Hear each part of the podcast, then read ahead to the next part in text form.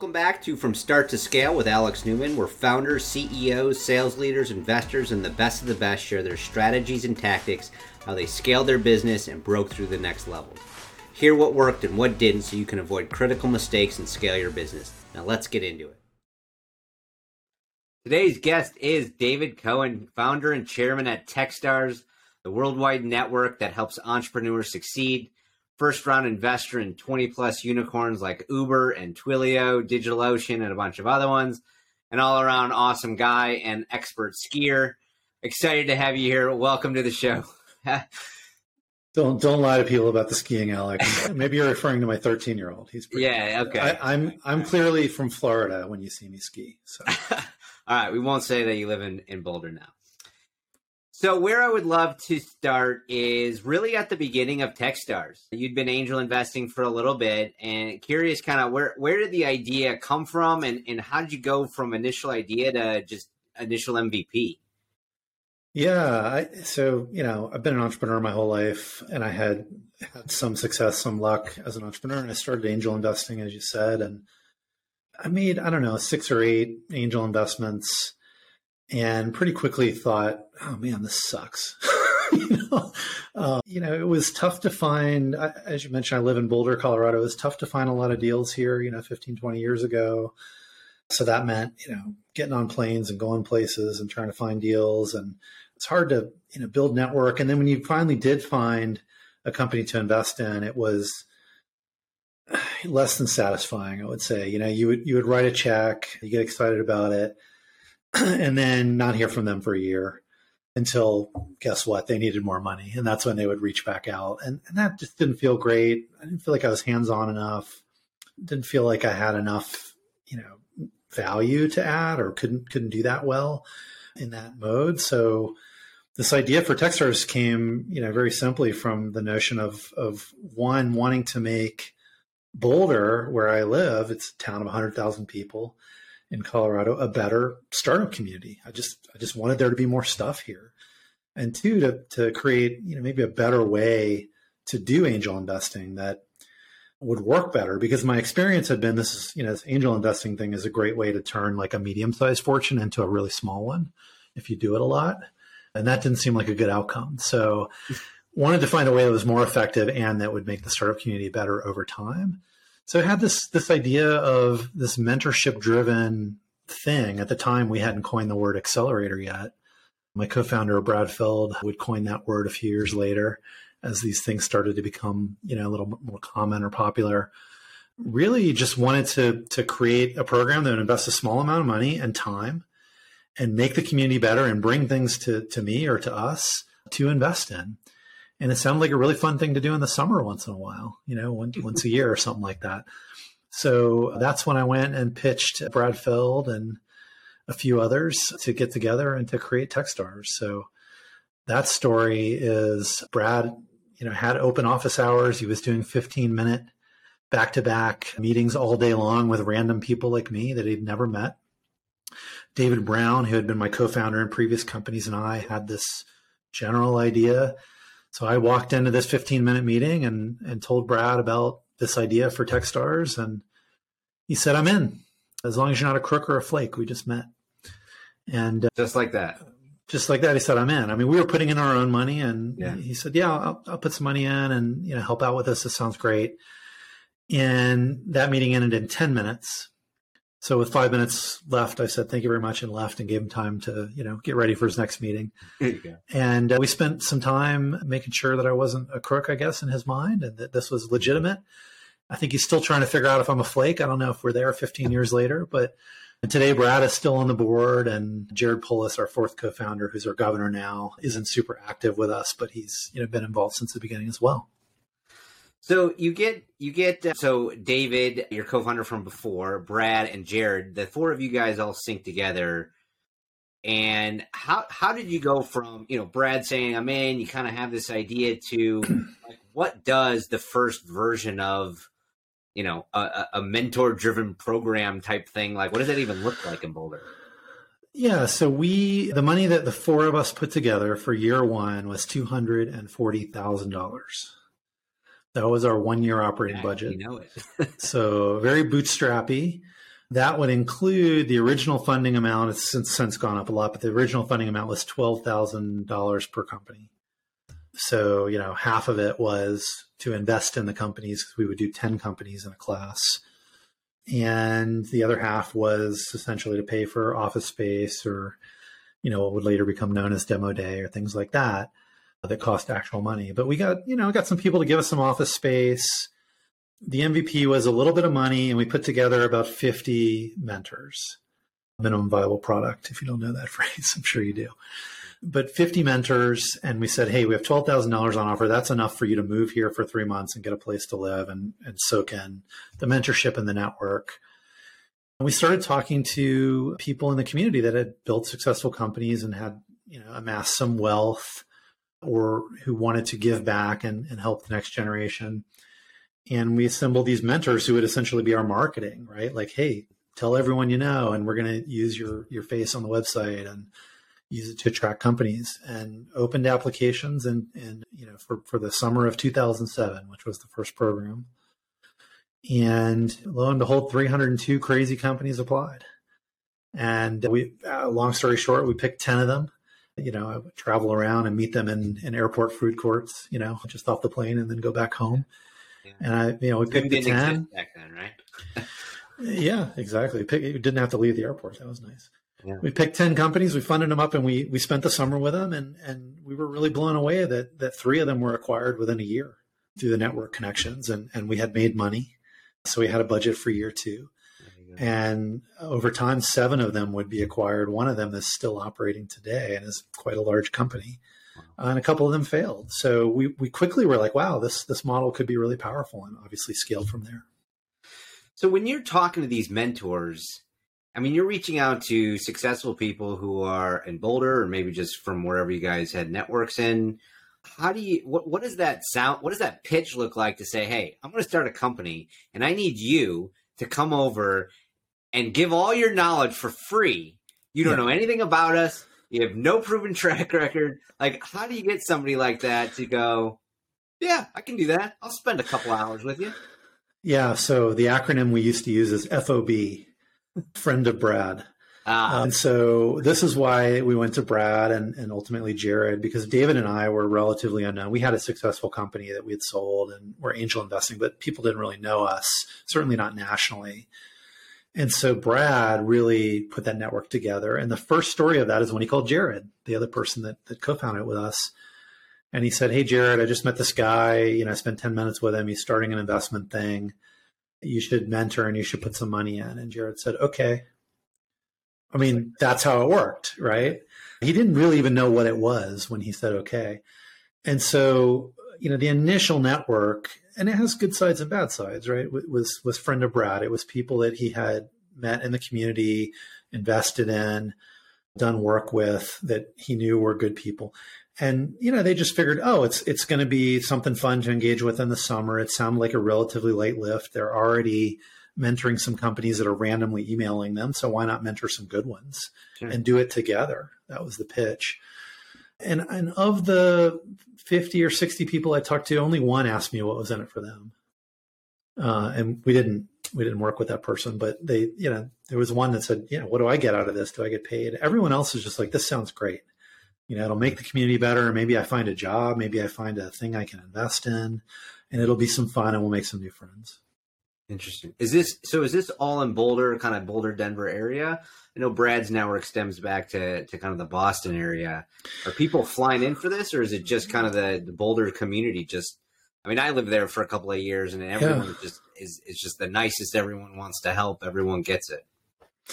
It was ninety percent locals, but you know, Jeff Clavier from Uncork at the time, soft soft tech capital, flew in that first year. Howard Lindzen some guy named Dave McClure, who would eventually start 500 startups, flew in that first. You know, he he sort of you know saw it and and sort yeah. of mentorship lens, and ended up starting 500 a, a couple years later. I remember Ben Casnocha from Village Capital also showed up. So there were some people that were, you know, early and, and doing other things in their career that were coming from out of town as well through the network that, that we had. So you get the mentor side now you got a little bit of credibility. I mean, Brad gives you some credibility. You get some of these other mentors, and you get 300 companies applying to something that has never existed before. Yeah. And want to move to, I mean, Boulder is a beautiful place. I live there. I, yeah. I know why. But h- how did you get these companies to say, hey, we're going to give up equity and all we're going to take is $12,000 and some mentorship, which yeah. mentoring is a, you know, is a concept at the time that people are like, oh, you should go get mentoring and advising and that, but it wasn't really the formal structure that it is today or is well known. What what was that like? I mean, are people questioning you? Are people like, "Hey, is this for real?" Yeah, they you know, there's the economic question is people do the math and they say, I mean, again, today the numbers are totally different, but back then it was a very small amount of money, and they say, oh, you know, you're only valuing the company at a couple hundred thousand dollars or whatever, and that that's true from the perspective of just doing math. But if you think about, you know, if you had the chance to co-found a company with these 50 people who are going to be there and be active and you know not only invest money but actually try to help you get it off the ground if you think of them as a co-founder does that affect how you think about it? So we sold ourselves as a co-founder. Still do today and that's one of the big reasons why techstars invests with common stock and not preferred stock like most investors do so we only get paid when there's an outcome where the founders get paid right? So it's not that our money comes back first or anything like that. And so that's the positioning a co-founder would take, right? So if you could bring somebody in for 6% that had this kind of network and this kind of experience, would that be worth it? People start thinking about it differently. So it's how you position that early on that I think made a difference for us. We made a bunch of cheesy videos and of course having the mentors involved and having it look like a fun and interesting place to be and thing to do. That all helped because yeah. people are attracted ultimately to network as well as capital. But yeah, uh, those pioneers took a chance to be sure. Were there any hypotheses that you made at that early stage that you learned during your MVP were wrong? Probably. I'm trying to think what they were. I mean, I'm sure there were some wrong. It's been a few years. I, I think I think it we didn't do enough early on, I think, to I don't know, almost game the system, right? Some of our competitors would would fund things that are already large companies as a way to get like a a quick win, right? And say, oh, you know, we invested in this thing, even though they invested when it was, you know, billion dollar valuation. It's just marketing. We we didn't do that stuff. We weren't very good at marketing, especially early on. Really didn't spend any time thinking about it, other than just kind of this word of mouth and the website. So I think, you know, I wish we would have spent more time on that and I think you know it, it, probably would have been good to invest more money because we had a lot of winners. Still, still have a lot of winners, but early on, you know, we could have had more ownership. We didn't have much capital around the system back then. So you have one cohort, your first program. Are you leading this, or who who's the first person that's leading this? And like, how, how do you set up the entire actual like program initially? Yeah, so in year one, the four of us are thinking about it, but I'm the only person, you know, full time on it. And so I was what we call the managing director and, you know, also washed the bathrooms and, you know, did everything else. So, you know, it was just me. And went for about a year that way until again we got that first result and realized, oh, this this could actually work. I mean, we could hire a few people.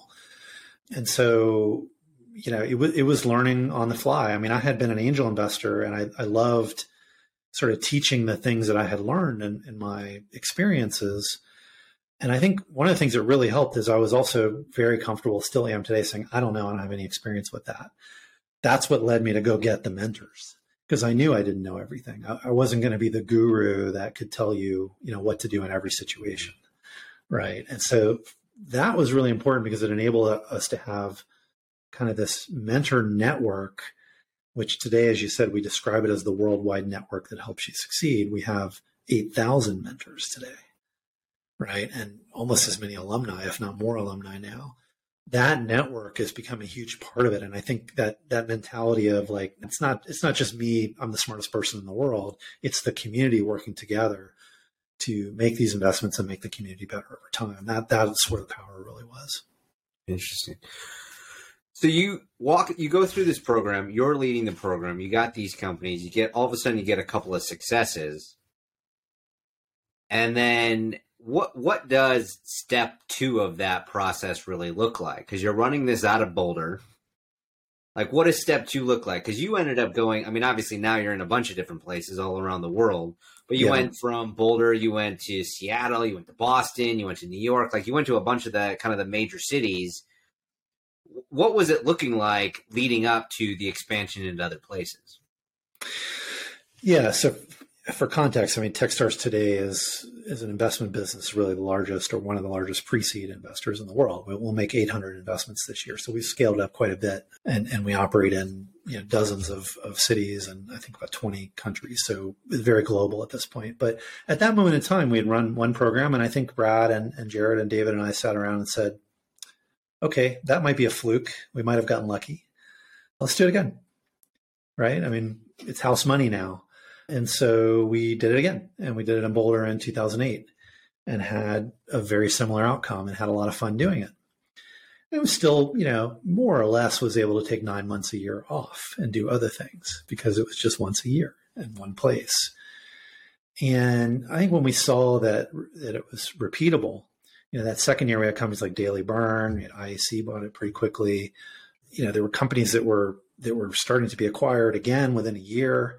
It's like, okay, this thing has legs. That's when we kind of started to, after year two, we started to think about where else would we want to go. But more importantly, we started to experience what we call pull. So we had inbound from three or four places in year two of, hey, I see what you're doing. I want to do it here in my community. And that pull is something that that we paid attention to. You know, it, it was like, okay, the market wants this thing that we're doing and at first it was from Boston. So Brad also had a pretty big network in Boston. He had gone to MIT. There was one particular person who was showing up in year two and mentoring named Bill Warner. Anyone who's ever edited a video and used a video editing timeline can say thank you to Bill Warner. Uh, Avid Technologies, he created that concept. He was coming to Boulder and mentoring. He's like, we have to have this in Boston. Uh, coincidentally, there was another outfit called Y Combinator that had just left Boston we launched about a year after they did. And so there was a, a gap in Boston. And, you know, Bill said, I, I, would like to fund this. I'd like to put people, let, us bring this to what you're doing is better because you're including the whole community and you're not doing this like guru thing. You're doing, you know, engagement of the whole community and you're, you're, you're trying to focus on the startup community and you want to be part of that.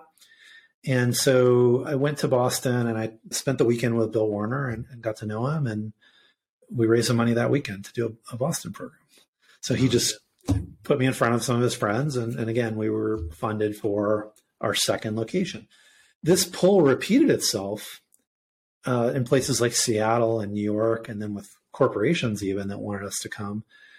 And we just started to develop a little bit of a playbook like, oh, okay, we need a Brad, some notable venture capitalist in the community we need a David, some crazy person that's going to spend his time doing this, right? And then we need a bunch of mentors. And so that was the model that we started to roll out to these locations. And within, you know, by year five, I think we were in three or four locations. Yeah. So slowly, surely kind of building the playbook to, to grow a little bit. So that's interesting. So all of a sudden you're moving from this one location to multiple locations, but are you still putting your own money in? Plus, are are you at the point where you're raising money outside of the four of you yet? I mean, you have Bill Warner oh, as yeah. part of the Boston area, but for for Boulder, like when when did it start to say, "Hey, I'm raising elsewhere"? Well, this is the early model, right? So, I mean, today our our capital is over a billion dollars of institutional capital that, that we've raised to, to deploy this way, and obviously worth a multiple of that now. But you know, today it's it's it's large institutions, you know, endowments, universities, treasuries that that fund uh, what we do through our funds as an investment, and, and it's structured, you know, more centrally today. Back then, it was city by city because we were just reacting to that pull, and I think I think that's an important thing, right? People listening, like you can push and go and try to sell the thing you do into markets, but I always look for pull. I always look for someone, you know, saying, "Hey, we want you to do this here," and when they show up with money and they say we're ready to go, that's worth paying attention to. So as we as we grew, you know, past 10 or 20 locations today, I think we're 55 or 60 locations in the world, you know, we started to centralize that capital and, and institutionalize it over time. So I would imagine one of the one of the biggest lifts is you're doing this initially. You're running the program. Yeah.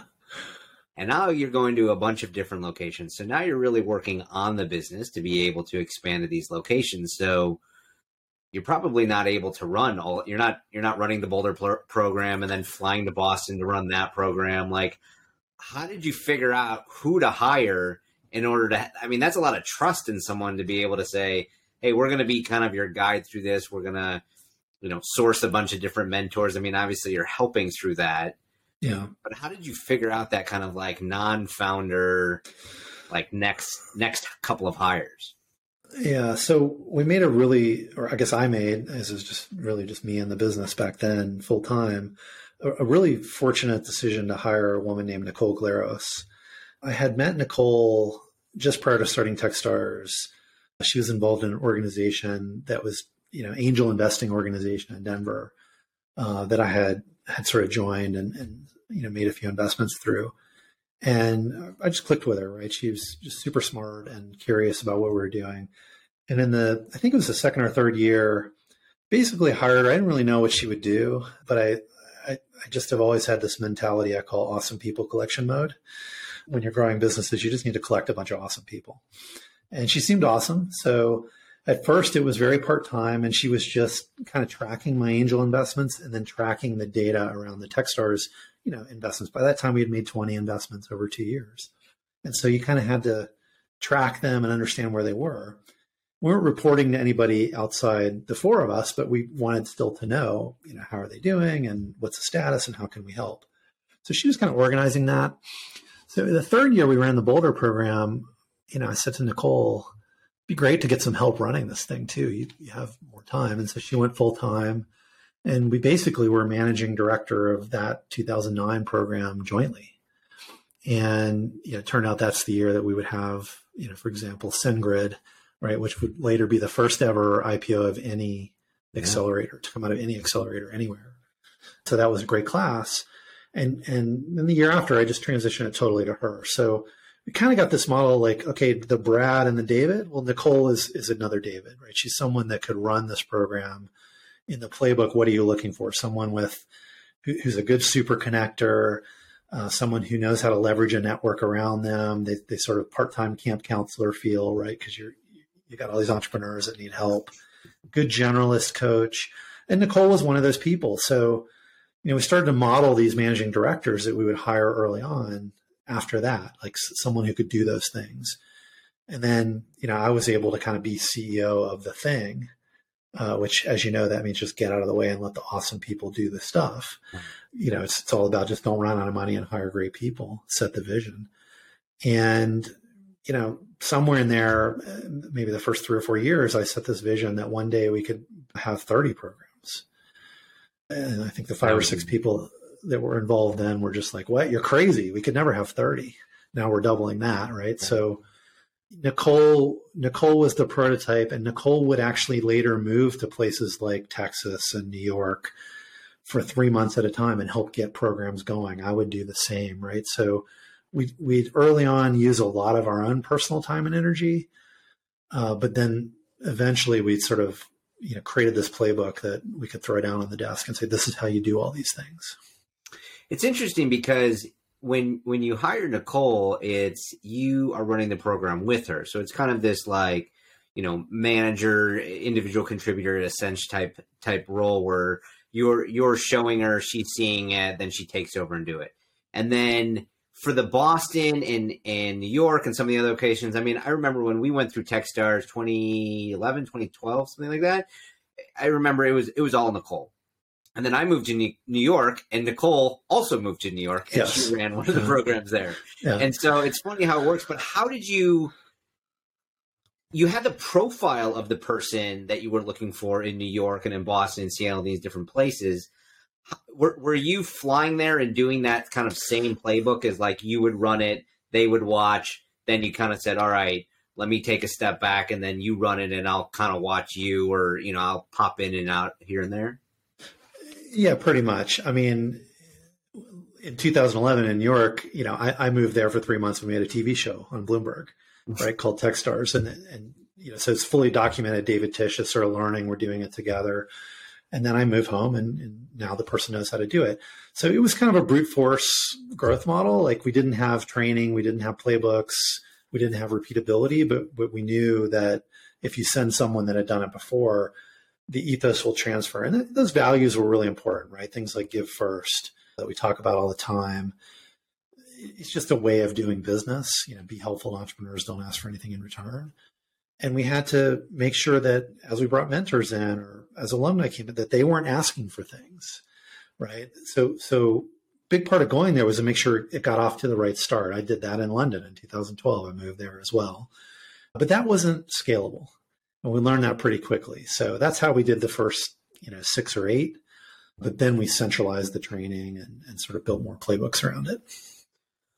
So based on those first initial kind of MDs that you hired, I bet there was a a massive learning as far as moving out of just Boulder and going to all of these different places. What are some of those initial learnings, whether it's from just who the MD is or or how the programs change as far as being run not in Boulder? Like what are those kind of takeaways that you got? Yeah, well, every every geography has its own you know local flavor right and and customs in some cases so you know some of the early growth we started running programs with corporations we ran programs with microsoft i think starting around uh, 2010 2011 something like that not only was it seattle it, it was in the context of a large corporation. So culturally things are just different. 2012 london. Legally things are different. Structurally things are different. Certainly cultures are different. You know the idea that someone would mentor for free in 2012 in london was like what? Who would do that? So a lot of people said what's in it for me? It's different today and that's why it's evolved as a great startup community um, so a lot of it is just cultural and, and, and our model of scale where we chose to go to the places and participate in those communities that stuff mattered and then i mentioned values you know there were several people that we hired that were really strong contributors, but non values aligned long term. And those are the hardest people to have to say goodbye to, but you have to, right? Yeah. You really have to protect the values and, and the brand because um, that's ultimately who you are and how you'll be perceived in the market. So you run into difficult things with people and, and sort of culture and location. Hmm. Well, I would imagine that being able to go to these different places, I mean, Boulder, you initially had Brad, right? You had this network. You go to Boston, you had Brad's old network, and you are now becoming more and more known. You have a little bit of a track record from your first few programs. Are you looking for like an MD that has this track record? I know part of the playbook was to find this this VC who like a Brad in New York or a Brad in you know in, in different cities. But are you are you looking for this specific profile and and how long does that take to really uncover? Because you're you're kind of yeah. you're kind of spearfishing like a really tiny little little dot there.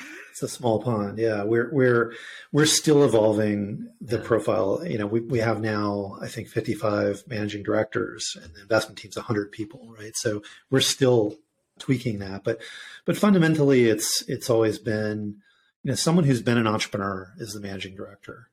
Um, that that operating experience is really important because you, you know you you came to the program right. You you wanted your MD to have some experience, to have some network as well, but but to be able to you know talk from experience and, and sort of empathize with you is really important.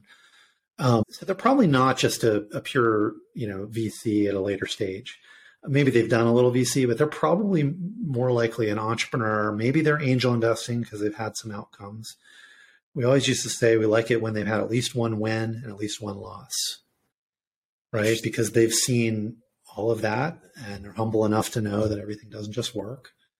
Um, and they have to have some of these, you know, camp counselor like you know attributes. They have to they have to be able to motivate a group, be likable, and they have to be motivated to be you know sort of an investor. I think ultimately they're deploying capital and the goal is to get a return so they have to want to be a part of, of company creation as well how much were you involved in selecting the actual companies in the various cities and at what point in time did you release kind of your your control over that?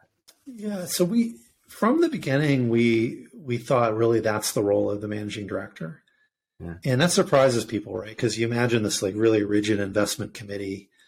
you know, we we would essentially just approve, right? So Andy Sack in Seattle would try to select companies, and he'd, he'd come and say, "Here are the ten I want to pick," and pretty much generally we'd say, "Sounds great." You know, if you spend time with all of them, you really like the people because it's very much about the people at that stage and not the idea. But we we tried to to not be overly controlling of that because we thought it was a feature, not a bug, to have the people who are closest to the entrepreneurs making the decision. Now we had rules, you know, you couldn't fund, you know, a weapons company or a porn company or something like that. Yeah. And but but early on we had to deal with this idea, well, what if we've already funded a similar company? And very early on we said, that's fine. Just disclose it to them. You know, we want to be this larger thing and that's going to happen. So we can't guarantee that there won't be any conflict in the portfolio. Today with 3,300 companies, it certainly exists. Right but but we didn't yeah by design we really didn't want to hang on to that so the answer is whatever i was the md for i was picking and then nicole became the md in boulder and she was picking or the people in the different cities were picking with a little bit of oversight but not a lot that's interesting did you did you ever get to the point where you question that because i feel like one of the things is you know, in in the beginning days, this is your money, and and over time, obviously, you get to the point where it's more institutional, so you're a little bit further removed, but you obviously are getting some some wins under your belt. But to be able to invest capital that you're raising or your own money, that's very challenging to just say this other person. You get to pick the companies that we actually invest in. Right. It, it turns out that people who give you money want to know who's making the decision to invest that right. money. And our answer is, hey, there's 55 of those people and here's what they look like and and sometimes they even come and go right and the system is more important than any one person and so we have to convince our capital partners of that and there's a little bit of friction there now the mythology of venture capital is that you've got these people that have these amazing crystal balls and they they know everything and they you know look into their crystal ball and they say oh the future is like this and they pick a you know and, and really a big part of venture capital is the, the firms that survive are the ones that got lucky early on right? i mean that's the reality of it there's the old phrase, it takes 10 years to kill a venture capital firm because you don't know if they got lucky yet. Right. And I was convinced that we were on the right track when I would see, uh, for example, Andy Sack in 2011 or 12, he had three unicorns in a class of 10 companies. No prior experience in doing this, but he, he met the people, he ran the playbook. We were seeing all of our, all of our big winners were distributed geographically. So we were getting into things because we were participating in those communities and had local presence. And so I've, I've always been convinced that it's the right model. Now, as we've scaled, again, there is some portfolio construction. We don't want 98%, you know, web3 tokens in our portfolio. like that's not, that's not the distribution we want. We might want five or 10% of that same with fintech or any other. So today we have these 15 practice areas and we try to balance the portfolio intentionally that way. That makes a lot of sense. I would imagine, yeah, over time, you're like, okay, we don't want to be too concentrated because you could have entrepreneurs or MDs that are essentially picking all fintech, SaaS, you know, yeah. Something. But we we try to understand the focus or the expertise of each MD, and some of the programs, as you know, become verticalized. So we have fintech specific or healthcare specific programs intentionally to create that balance. Have you I mean, Techstars has has now in in all these different countries, and we talked a little bit about this pull strategy. When do you turn around and use your push strategy? Because yeah. you're saying, "Hey, I go to these different places." You know, Bill Warner says, "Hey, you need to come to Boston." Tish is out in New York. Andy's out in Seattle. Like all these great people are starting to pull you, but at some point in time, all of them stop being MDs and you have to replace them with new MDs. And it means do you stay in those cities? Do you try how do you find the next next person? But like at what point in time is the the pull not enough? You need to actually turn around and say, let's start pushing. Yeah, so I think I think pull is a great indicator that you have product market fit, right? That, that people really want what you have. They want you to come to them or, or, work with you, and you feel that you're not having to go outbound to like convince someone that this is interesting. Once you get that and that's repeatable, then I think you can push, right? And so that's why I like to say, you know, I, th- I think pull comes before push because people force go to market strategies. They think they have product market fit and they spend a lot of money on sales leaders and sales teams and, and push, push, push. And then people don't want to buy that thing, right? So if you sort of develop the product and repeat the product until you, you are feeling this sort of inbound, you know, laser beams coming after you to pull you into whatever people are doing all over the world. That's how you start to know, okay, I could push if I wanted to. Yeah. And that was the the model we were using at that time. So I think we did four or five where it was very obvious. We even had to start a thing called the Global Accelerator Network and spin it out because so many people wanted us to come. We couldn't come to all those places to teach them how to do it. You know, you know, so we were just feeling this massive inbound. And then we began to hire our first sales leaders right? Our first salespeople go out in the world and talk to other corporations that might want to do this, other limited partners that might want to invest in this, become more intentional about where we want to go next, as opposed to just wherever the pull is coming from. So when that starts to happen, how involved are you in that? I mean, you're talking about hiring salespeople. You you have a specific pitch. You have a specific. You have this. You have the story obviously there's Nicole and Andy and all these people who've kind of been there early on and they have their own kind of story that they've developed and aligned with your vision over time as well, you know, as Brad and, and Jared and everybody. But at what point in time, like how, how does how does that actually happen to be like, hey, we're gonna hire some of these people and they're gonna say, go to Target and go to Microsoft and go to Qualcomm and go to all these different places and see if they would be interested in doing this too, to, to kind of join with that push strategy. Yeah. So we're investors and that's how we make money. You know, we're not selling software or SaaS or something like that, right? We invest money and then we hopefully make more money than we invested over mm-hmm. time while helping entrepreneurs succeed, which is our mission. And, you know, really that's always the first criteria, right? So the salesperson comes and says, you know, I don't know why I always pick on Timbuk2, but I've got a great thing in Timbuk2, you know, investing in monkey wrenches and we'd say, well, that's not an investment we want to make. So we had a small group of people, and I was one of them, Brad, David, others early on, that were sort of the filter on opportunities because the salespeople didn't really know in the beginning. They were just reacting to whatever seemed like the easy sale. And there were plenty of places early on that are places that we are now that were saying, come, we just weren't ready to go to, you know, some far flung place. You know, like we weren't ready to go to Melbourne. Today we're in Melbourne. We love Melbourne. Sydney too, right? So Australia. But back then we didn't have the capacity to do it. So we were filtering it, you know, when someone like uh, Microsoft comes along and says, you know, we want to invest in human computer interaction and hand gestures, that sounds like a compelling thing that we want to put our money behind and our time and energy. The Microsoft brand will attract startups. They have Kinect technology. We're interested in this type of investing thesis. So so let's go do that versus let's not go build monkey wrenches in some random place. So it's pretty pretty straightforward thinking like an investor. And we said no to about 90% of the opportunities in the early days. That's interesting. What point did you feel like you were ready to say yes?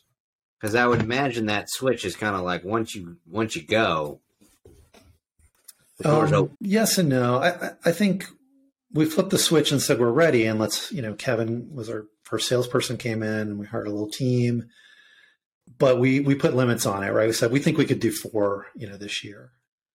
And then the next year we think well we could do six or eight you know. So we always knew that we i mean it it on some level there's a service element. You've got to go there. You've got to hire a team. You've got to train them. It takes time. You got to open applications create infrastructure build mentor groups. So you're limited by that. And so again, you know, we're, we're investing a dollar to get $10 back, right? So we, we could think about it in that way. And, you know, even today, you know, we, will grow from, you know, 50 to 65, you know, locations in one year. So we're still somewhat limited by that. And there's still way more demand than, than we could possibly meet. But we believe the opportunity is so big that we could be in every, you know, every real size city in the world someday and helping build that startup community. But yeah, you you do have limits on what you can do in a model like this. So we just we just try to pick the best opportunities. That's interesting. No, it's I could see it going to to all the every every decent sized city in in the world. When you go go taking a couple of steps back, so you start to expand to kind of your initial core cities. and you go through a couple of rounds of programs and you're starting to see some success. How, how is the growth starting to happen? I mean, the initial, you know, these initial 300 companies came in, and now all of a sudden you're getting more and more companies that need to go to every single one of these programs. So the programs can be semi looked at as kind of competing against each other because if people are mm-hmm. flying into Boulder or New York or Boston, but how are you looking at it and saying, one, which program do you pick? But overall, like, how do you continue to get the word out that all these startups should choose Techstars or even think about Techstars when they're starting their company? Well, how, what does that distribution look like? Yeah, it, it definitely became a challenge because you know, you you could imagine like different managing directors fighting over the same company to come to their geography. So we put a lot of energy into sort of this notion of one Techstars. When you apply to Techstars today, you just apply to Techstars, mm-hmm. and you can say, you know, these are my preferred geographies, but you basically get a coordinated offer and a coordinated, you know, sort of set of outreach. So it ultimately, you know, I think we had to put ourselves in the shoes of the customer, the entrepreneur, and think, you know, hey, this might be confusing for them, right? And just try to simplify and have them have a better experience with Techstars. So we're always trying to improve that because ultimately that is our customer, is the entrepreneur. Growth for us, and if you asked us, you know, what are your sales? It's sort of meaningless. I mean, we we do sell partnerships and things like that, but really our revenue on an annual basis is our investment returns, right? We make money from fees managing capital for other people and from performance fees when that capital performs just like any investment business. and so assets under management is really our revenue like metric, right? It's how much capital are we adding to the capital stack? How much capital are we managing in total, and how is that growing? Uh, so really, there's there's a whole other set of relationships which are with these limited partners, the people that invest the capital in our funds that allow you know us to invest it in, into our customers, the entrepreneurs. So you know it's sort of another constituent in the network that's really important because that capital fuels the whole system. So, you know, we have a whole team that sells that, right? That we had to build that's sort of our investor relations and, and our capital formation team. And that you can think of as more or less like our sales process internally today. What was the the process as far as generating applications or, or attracting the, the marketing of Techstars? to attract the best founders because I know that at this point in time, you've started to attract serial entrepreneurs, people who have been entrepreneurs and some of them even successful exits, and they're still coming back and saying, "Hey, I want to run my my new company through TechStars." What was the what was the marketing play eh, initially? Not not so much on the investor side, but from the actual company perspective, to continue to get them as you're starting to grow all around the world. But but how did you get the best the best company? Well, you know, it's interesting because we, you know, I, I, don't know that I'd sit here and say that we get the best of the best companies, right? I mean, I think someone who who runs Andreessen Horowitz or you know Sequoia or a Founder Group or Union Square is going to say, "Wait a minute, we get the best of the best." We're we're not trying to win every deal.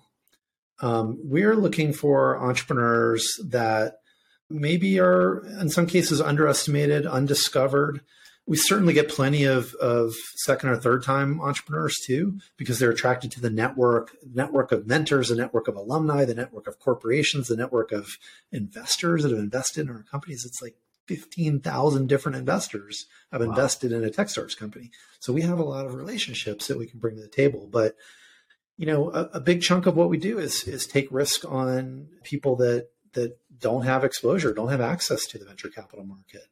I think it's really good for the the startup community uh, because you know it, it, tends to open up opportunities for you know people from different backgrounds, different geographies, etc., and give them a chance, right? Because what we do is we fund them, we help them with their pitch, we get their first customers, and then we connect them to the broader venture capital market. So we, are pretty proud of the fact that you know we're changing the landscape of the companies that are out there uh, and giving more people an opportunity, not just necessarily looking for only people that have done this three times. That that works great too. Plenty of stories like that. The marketing is really not about us; it's about the portfolio. So when you open this show and you're rattling off 20 unicorns, and we have those people on video saying, This is how I got my start. This was my first investor. They're like a co founder. That's really the marketing is let the portfolio and the results speak for itself. That's interesting. So your customers are your marketing. That's I mean, you can look at it in in really any company, not just in an investment business. It could be SaaS or product or whatever it is. That if your customers are that happy or that successful with using your product or service or whatever it is, they're going to be your best marketing. That's right, Alex. I mean, there's there's three thousand three hundred companies we've funded. Pretty much all of them, I think we still do this, have an email address founders at that domain. You probably remember that. We made you have that. Yeah. My guess is you got emails to that address saying, "Hey, you know, how is Techstars?" And and that, you know, we like to think of it as the goal being 100% uh, ref, full, you know, referenceable customer base. They should anyone should be able to email an, a new company, a, an LP, anyone, a corporation, a mentor should be able to email any company and say, "What was your experience like?" And we, you know, we're not perfect. We don't have 100% referenceability, but it's pretty high. You know, people would say we had a good experience. It was you know, helpful in these ways. And that is ultimately the marketing. When you can walk into a room and say, yeah, just email any of them. Right. That's pretty powerful. Yeah.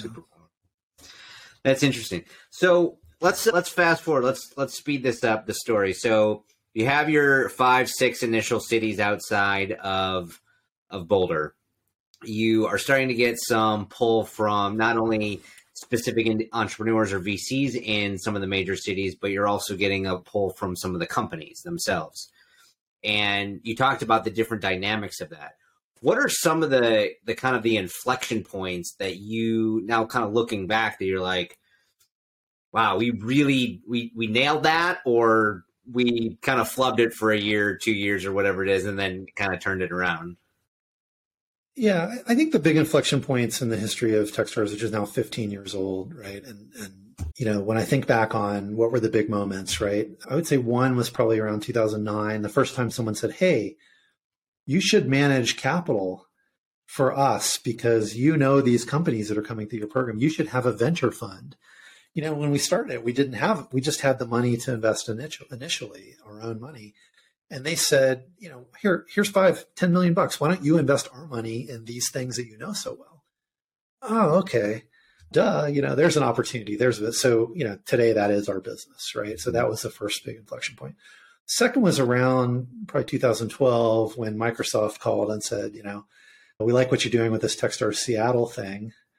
Some of us are mentors. Could we do it around Kinect? Could we do it around Xbox? Could we do it around Azure? right? Cloud platform. And that became a model for us to really scale capital because these large corporations, we ended up doing it with everyone from Amazon to Barclays Bank, right? Uh, Comcast, just go on ABC. All these big companies would eventually, you know, bring us on board to run accelerators focused on areas they were interested in. So that was a real driver of growth early on, and that growth built track record more and more companies going through the system that become these big companies and, and deliver good financial returns. It also built a network of corporates that could help these small companies. So it was sort of this big network win-win-win that we developed. And and you know, I think over time, eventually we would learn to go institutional with the capital, as I described earlier. So you know, it's really capital and and sort of even with corporates, it was about the capital and about the the network and relationships that are some of the biggest moments and then of course deciding to scale internationally that, that that's been a big challenge as well but you know we believe great startups are created everywhere and talent is equally distributed. So we just got to be where it is. And that yeah. trend is very clear. So those are some of the big things i think. Yeah those, those are i would when when you think about kind of the the beginning of of kind of scaling out techstars and you're going from you and you have nicole you have brett obviously you have you have the initial founding team you have the, the first initial MDs, and then all of a sudden you start to get branding. So I know, like for example, in in Boulder, like Nicole became extremely popular, and in New York, Tish became extremely popular.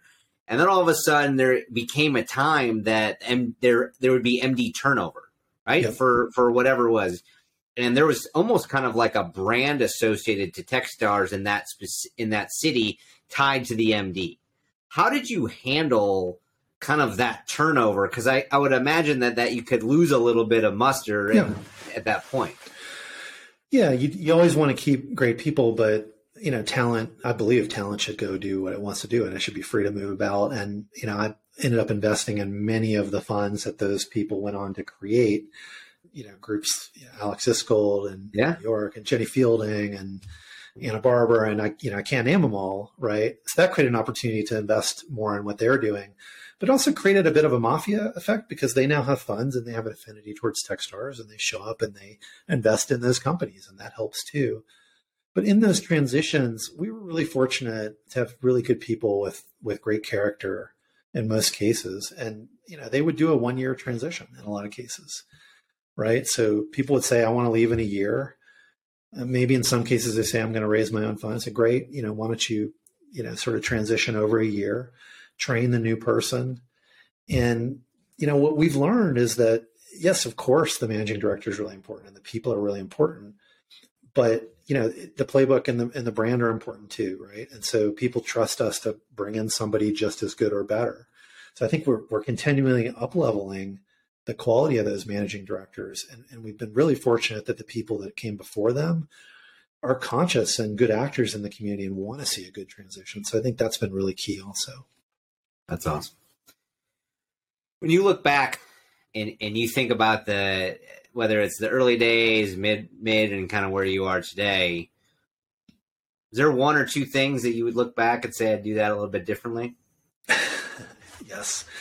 I, I think I probably would have invested much more heavily in three areas with the benefit of hindsight. And our, our CEO today, Maëlle Gavet, who's been with us for two years, is investing in all of these areas.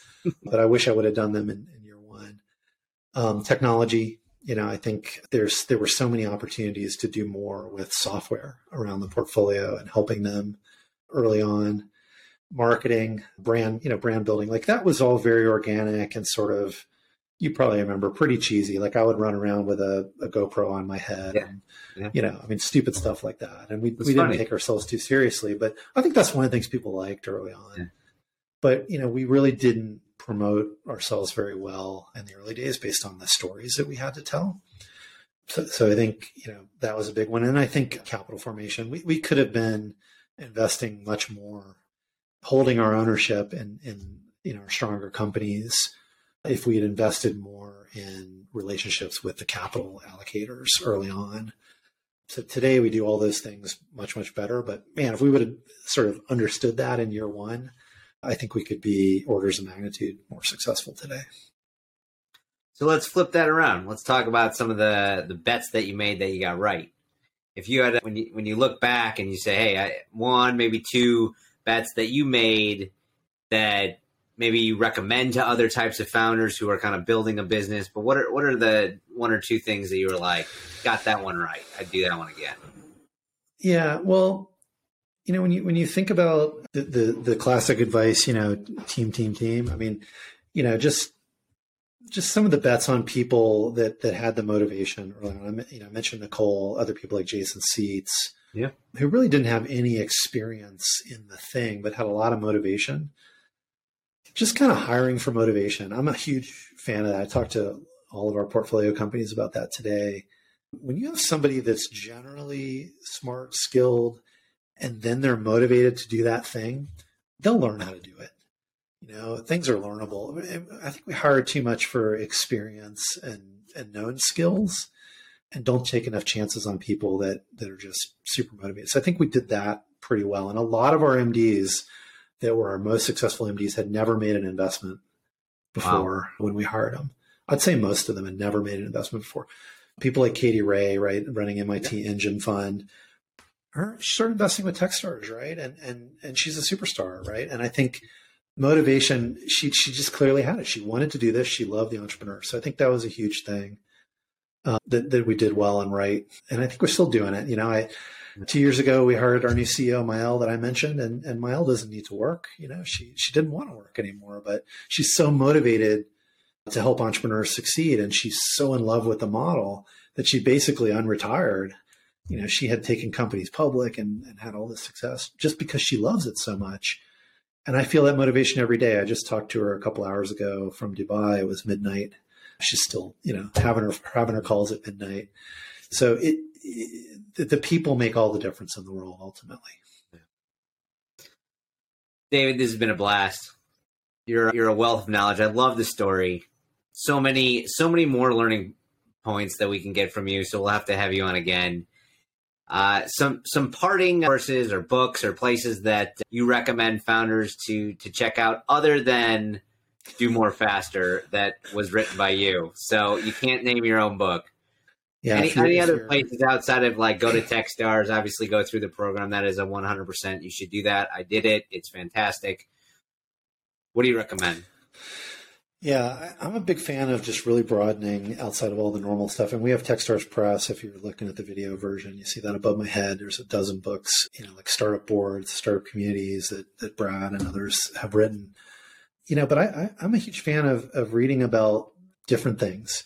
You know, the classic one, you know, things like Zen and, and the Art of Motorcycle Maintenance, right? Like there's a lot to do with entrepreneurship in that book, but it's it's nothing to do with entrepreneurship at the same time. Yeah. And, you know, I think I, I read a lot about quantum physics, quantum mechanics. Uh, I read a lot about lifestyle, right? Intermittent fasting, things like that. I mean, being healthy, getting good sleep, books like Why We Sleep. There's, there's so many great books that I think help you be an entrepreneur because you're just a better person and your mind is expanded. So don't get stuck in just the entrepreneurship genre either. Just the business books. I agree. Yeah. I agree. I'm I've expanded quite a bit, and it it helps the mind, helps the body. It's not just sales, product, engineering. Let's go. I get it. Yeah. Awesome. David, well, thanks for having so me. This is awesome. Great. I appreciate the time. We'll have to have you on again. It'd be awesome to do so. Hope it's useful to people listening. I appreciate it. Talk to you later. That's it for this week's episode of From Start to Scale. Be sure to click that subscribe button and follow us so you don't miss our next episode. I'm Alex Newman. See you next time.